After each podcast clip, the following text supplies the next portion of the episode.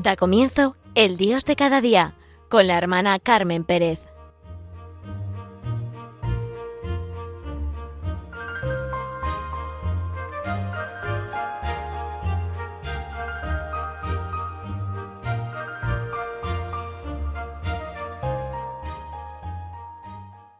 Mis queridos amigos de Radio María, le comentaba a Rocío que estos momentos o este ratito para mí con ustedes va a ser completamente compartir mi, mi experiencia interior.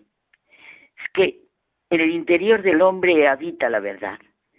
Y en estos momentos que estamos, bueno, momentos, vamos a pasar años de camino sinodal, y contrastándolo con la situación que vivimos, me conmueve ver y escuchar la situación tan sin esperanza, tan sin sentido en la que se encuentran muchas personas. Bueno, ahora concretamente pienso en jóvenes ante el dolor que me han expresado algunos padres, lo que están pasando sus hijos, los problemas que tienen. San Agustín experimentó con intensidad esta presencia de Dios en el hombre, esta necesidad que tenemos de descubrir nuestra propia intimidad, que es la verdad de Dios en nosotros. Y lo experimentó después de un duro y desgarrador proceso de encuentro con Dios, y claro, así consigo mismo. No encontraremos la felicidad, la verdad, la paz interior, el sentido de la vida si no es así. Somos pobres criaturas, pero de un Dios que nos ama. Esa pobreza de la que nos habla Jesús en el Evangelio, la primera bienaventuranza, pues es nuestra riqueza, porque se llena de Dios y de la confianza en Él. Vivir convencidos de que somos auténticamente hijos de Dios, con todo lo que implica la relación de un hijo con su padre. Y por eso Dios se hizo hombre y asumió nuestra humanidad. Y sí, una y otra vez, repitámonos, nos hiciste Señor para ti y nuestro corazón está inquieto hasta que descanse en ti. La lejanía de Dios es lejanía de nosotros mismos. Ir por la vida, vivir nuestra vida día a día, sabiéndonos hijos de Dios, esa es nuestra redención.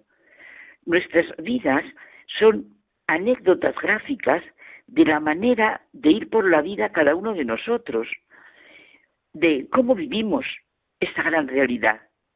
Cada día nos suceden cosas, por ejemplo, es muy gráfica una anécdota que cuenta Raniero Canta la Mesa. En una ocasión viajaban en un tren frente a frente una señora y un sacerdote. El sacerdote volvía de un curso de ejercicios espirituales. Acababa de recibir la absolución. Estaba feliz porque se le habían perdonado los pecados y cómo había sentido esa gracia de Dios. Ambos callaban. Pero llegó un momento en que la mujer cerró el libro que estaba leyendo y dirigiéndose al sacerdote exclamó, Padre, tiene usted una cara que hace creer en Dios.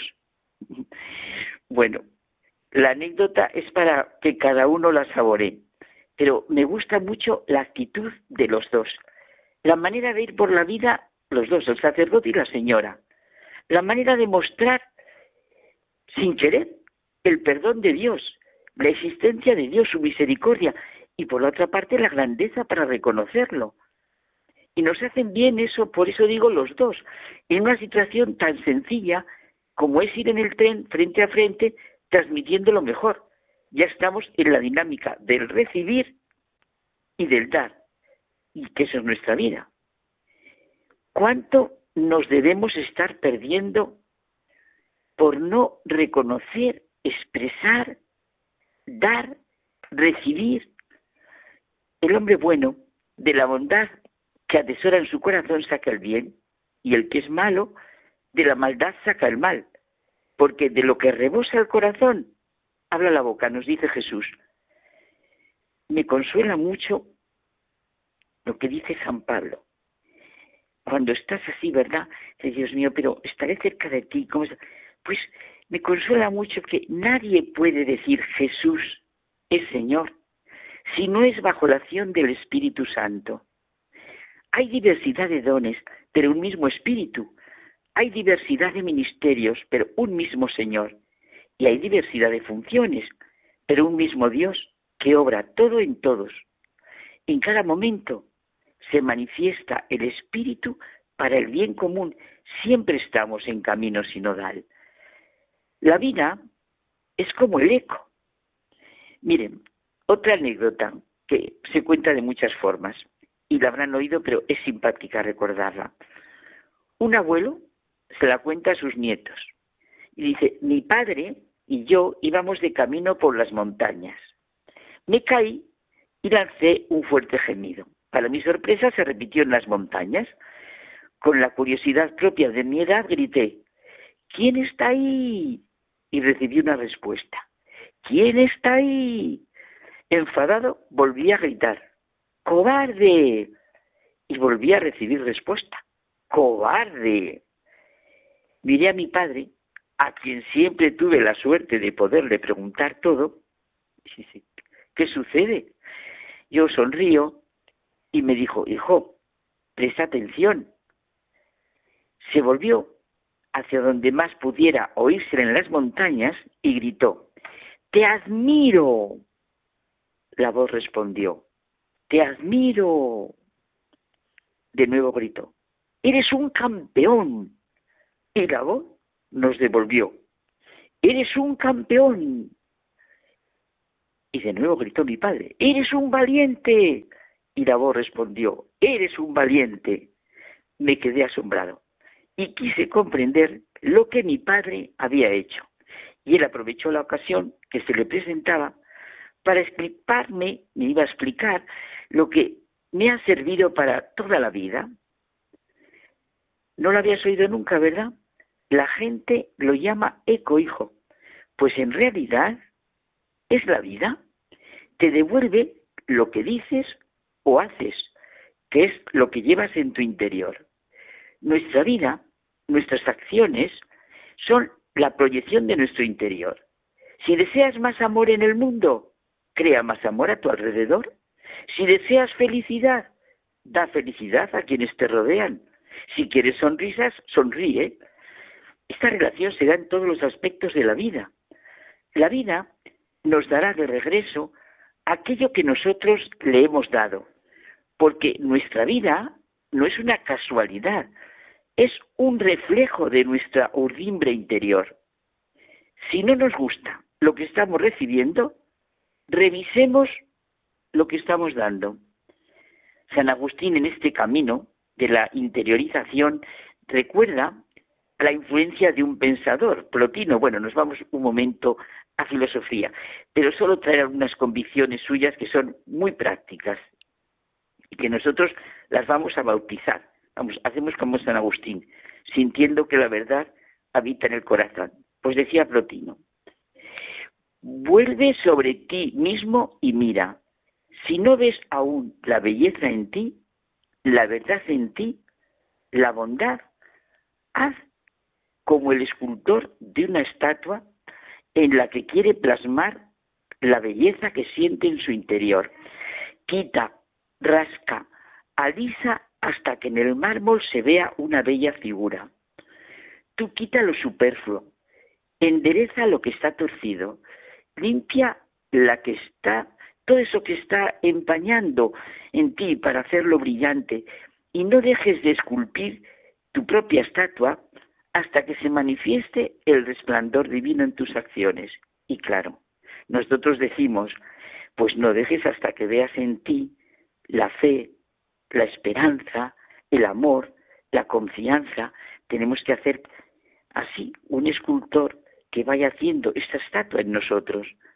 Vida no significa algo vago, sino algo muy real y concreto, que configura nuestro destino distinto y único en cada persona. En cada momento me estoy reflejando en lo que hago.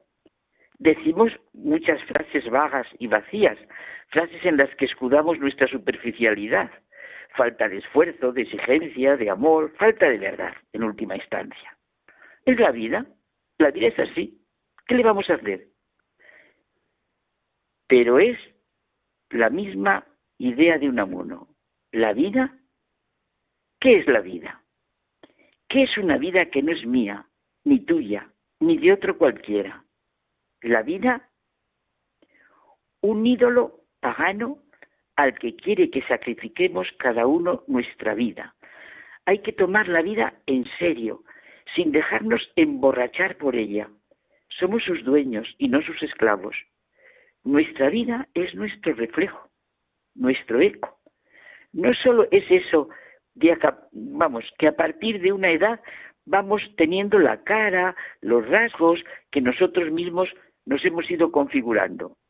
Todo lo que somos es lo que hemos ido convirtiendo en nuestro, como en la novela de Oscar Wilde, El retrato de Dorian Gray, en la que se describe plasmado en el retrato del personaje su corrupción, arrogancia, soberbia, presunción, altivez, moral perversa y torcida. No, no, no, no. nosotros, toda la existencia humana es un grito hacia el tú, hacia ti, Señor, Dijo el entonces cardenal Ratzinger, no lo olvidemos, toda mi vida es un grito hacia el tú, hacia ti, Señor. Nuestro corazón está inquieto hasta que no encuentre su verdadera vocación y es la llamada a la vida, que es una misión que Dios nos ha encomendado a cada uno, una vocación de servicio, de cuidado de nosotros mismos, del otro, de nuestra comunidad, de los problemas que acontecen en nuestro mundo, en nuestra época, vayamos caminando así por este camino. Pensémoslo unos minutos.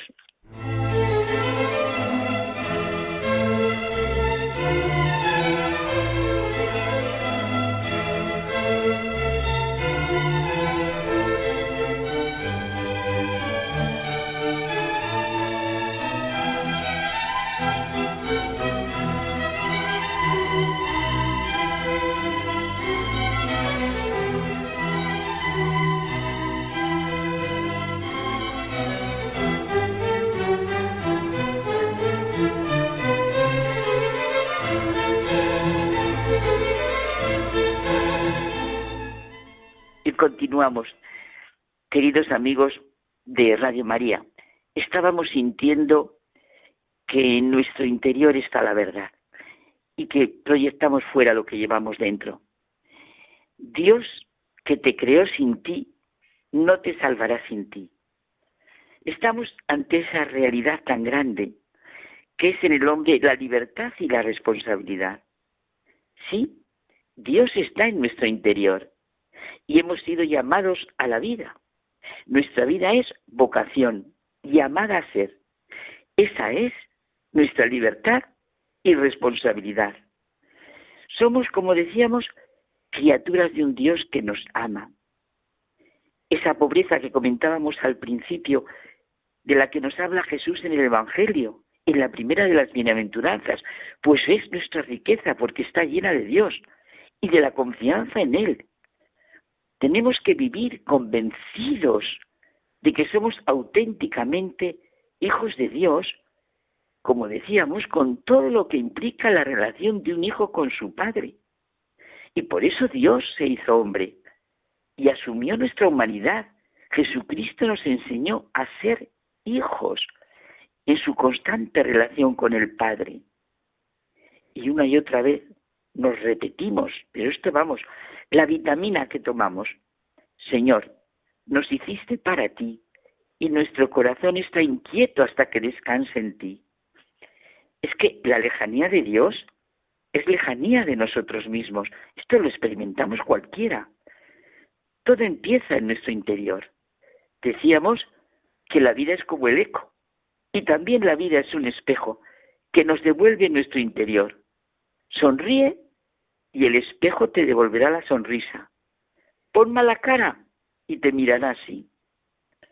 También en psicología, dicho de una manera sencilla, se dice que en la vida hay lo que cada uno pone. La realidad es que muchos necesitamos un cambio radical en nuestra actitud hacia la vida, porque lo que importa es que seamos conscientes de que somos nosotros mismos los que nos hacemos nuestra propia vida. Somos libres para decir como María y José, y como lo han hecho tantos y tantos santos a lo largo de los siglos, el sí a Dios que nos redime y nos hace encontrarnos con nuestro camino, verdad y vida, que es Jesucristo, siempre, siempre con el Espíritu de Dios en nosotros, el Espíritu Santo en nosotros, su gracia. El ser humano no se limita a existir, sino que siempre decide cuál es su vida y lo que será el minuto siguiente. Lo que nos ocurre, las respuestas que damos a las diversas situaciones, son la radiografía de nuestro interior aunque no nos suene bien, pero es verdad, cada uno es tan feliz o infeliz como decide y mira así hacia el Señor. ¿Es tan fácil verlo en los demás? ¿De cuántas personas hemos dicho que recogen lo que han sembrado? Pues hoy a nosotros nos está ayudando la experiencia concreta de la vida de San Agustín. En el interior del hombre habita la verdad. Ama y haz lo que quieras. Si callas, callarás con amor. Si gritas, gritarás con amor. Si corriges, corregirás con amor. Si perdonas, perdonarás con amor. Si tienes el amor arraigado en ti, ninguna otra cosa sino amor serán tus frutos. En el amor, el pobre es rico. Sin amor, todo rico es pobre. No pensemos tanto en lo que nos puede venir, ¿verdad? Todos los miedos que tenemos, en lo que los demás nos hacen, en cómo nos miran. Lo importante es ser conscientes de que en nuestro interior habita la verdad, que Dios nos da su gracia, su espíritu en nosotros. Para ello, evidentemente, es necesaria la oración, tratar de amistad con quien sabemos nos ama, que dice Santa Teresa. Todo lo demás es el eco, la resonancia de lo que hemos puesto, dicho y hecho. El que tiene buena intención ante la vida no va de perdonavidas, de baladrón, de fanfarrón, con mucha apariencia, pero todo es hojarasca. En realidad, nadie puede ser un perdonavidas, esos que perdonan la manera de ser del otro. Bueno, ese es un problema radical, porque es, vamos, una profundísima falta de respeto. Pensemos en lo que realmente queremos que se nos perdone a nosotros y lo que nosotros hemos de perdonar. La verdadera desgracia de una persona es no tener buena intención ante la vida, no amar, no ser capaz de reconocer de admirar, de abrirse, como la señora en el tren, que es capaz de ver al sacerdote lleno de, gracia, ir por la vida de esa manera, abriéndonos, no ser consciente de la importancia de lo que dice San Juan de la Cruz, donde no hay amor, pon amor y sacará más amor. Lo que nos da nuestro Padre Dios es lo que nos pide. Amor. Poner amor en todo lo que hacemos y en nuestras relaciones con los demás. De este amor seremos examinados. Y alguna vez hemos comentado, es el examen que se nos da al final de la vida, pero que ese examen no, no se aprueba por parciales. ¿eh? Hay que ser siempre amar. Ya nos decía San Juan Pablo II que una sociedad deshumanizada como la que se está adueñando de todo lo que nos rodea, nos exige, nos está exigiendo que nosotros, los creyentes en Cristo, demostremos al mundo que sus problemas se resuelven con el amor a Dios. Un amor que nos lleva a amar al hombre, que ha sido creado a imagen y semejanza del Dios misericordioso que busca nuestra felicidad aquí y en el otro mundo. Hay unas convicciones, pero voy a decir una de mi fundador en este punto que a mí me ayuda mucho, de San Enrique de Osó, es que es muy práctica y nos puede ayudar en muchas situaciones difíciles. Mire, muy práctica. no os dañará ninguna adversidad si no os domina una iniquidad. Sí, es lo mismo que nos dice Jesús. Lo que nos mancha no es lo que viene de fuera, sino lo que sale de dentro. Siempre necesitamos al gran conocedor de nuestra naturaleza, Jesucristo. Él es la lámpara del cuerpo. Bueno, Él es nuestra lámpara, nuestra luz. Por eso, para nosotros también nos dice que la lámpara del cuerpo es el ojo. Si tu ojo está sano, todo tu cuerpo estará luminoso. Pero si tu ojo está malo, todo tu cuerpo estará a oscuras. Y si la luz que hay en ti es oscuridad, ¿qué oscuridad habrá? En el interior del hombre habita la verdad. La cuestión más importante que se nos plantea al ser humano es nuestra vocación, la llamada que Dios nos ha hecho la vida, su intención omnipotente, creadora y amorosa, que se ha dirigido a mí, personalmente, sintámoslo cada uno. Por eso, cuando el hombre se aparta de Dios, como dijo Benedicto XVI, no es Dios quien le persigue, sino los ídolos. Cuando tenemos dificultades, angustias, desconciertos, solo tenemos que mirar con todo nuestro corazón a Jesucristo y esperar porque brillará la luz. Cuando parece que todo nos abandona, Dios siempre está llamándonos y precisamente ahí, con una fuerte llamada. La llamada más fuerte, eso es la vida de cada ser humano tiene aquí mucho sentido la experiencia de Julian Green. Dios no habla, pero todo habla de Dios. Esa es la llamada fuerte y verdadera. El cristianismo no necesita de propaganda. No tenemos que ser teóricos, sino necesita de testigos, de testigos que vivan así su vida.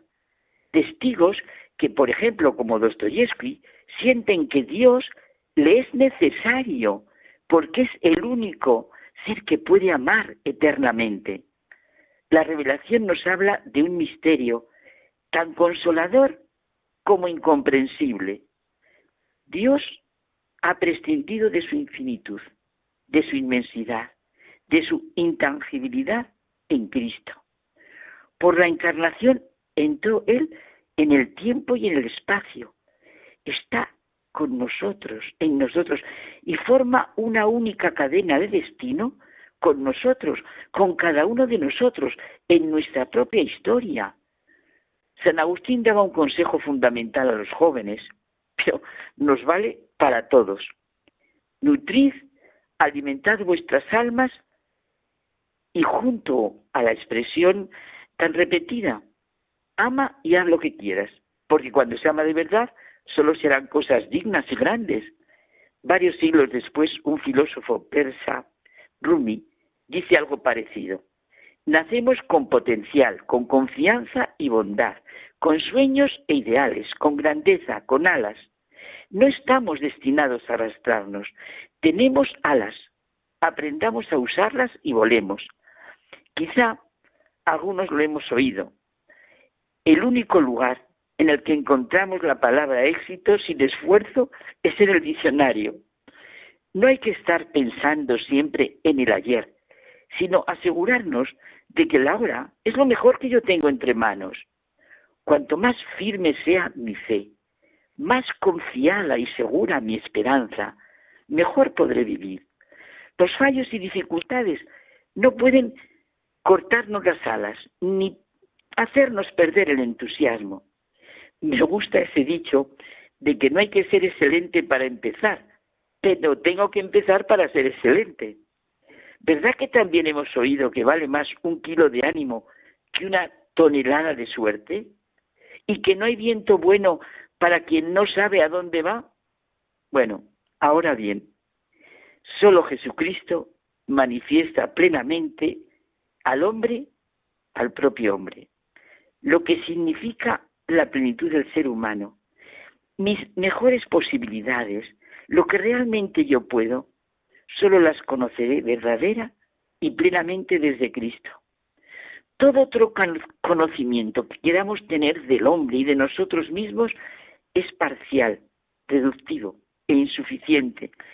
Solo desde Cristo se puede conocer todo lo que el hombre puede ser, todo lo que puede lograr y puede alcanzar. Solo por Él, con Él y en Él. Pues pensémoslo mucho. No busquemos fuera lo que llevamos dentro. Buenos días.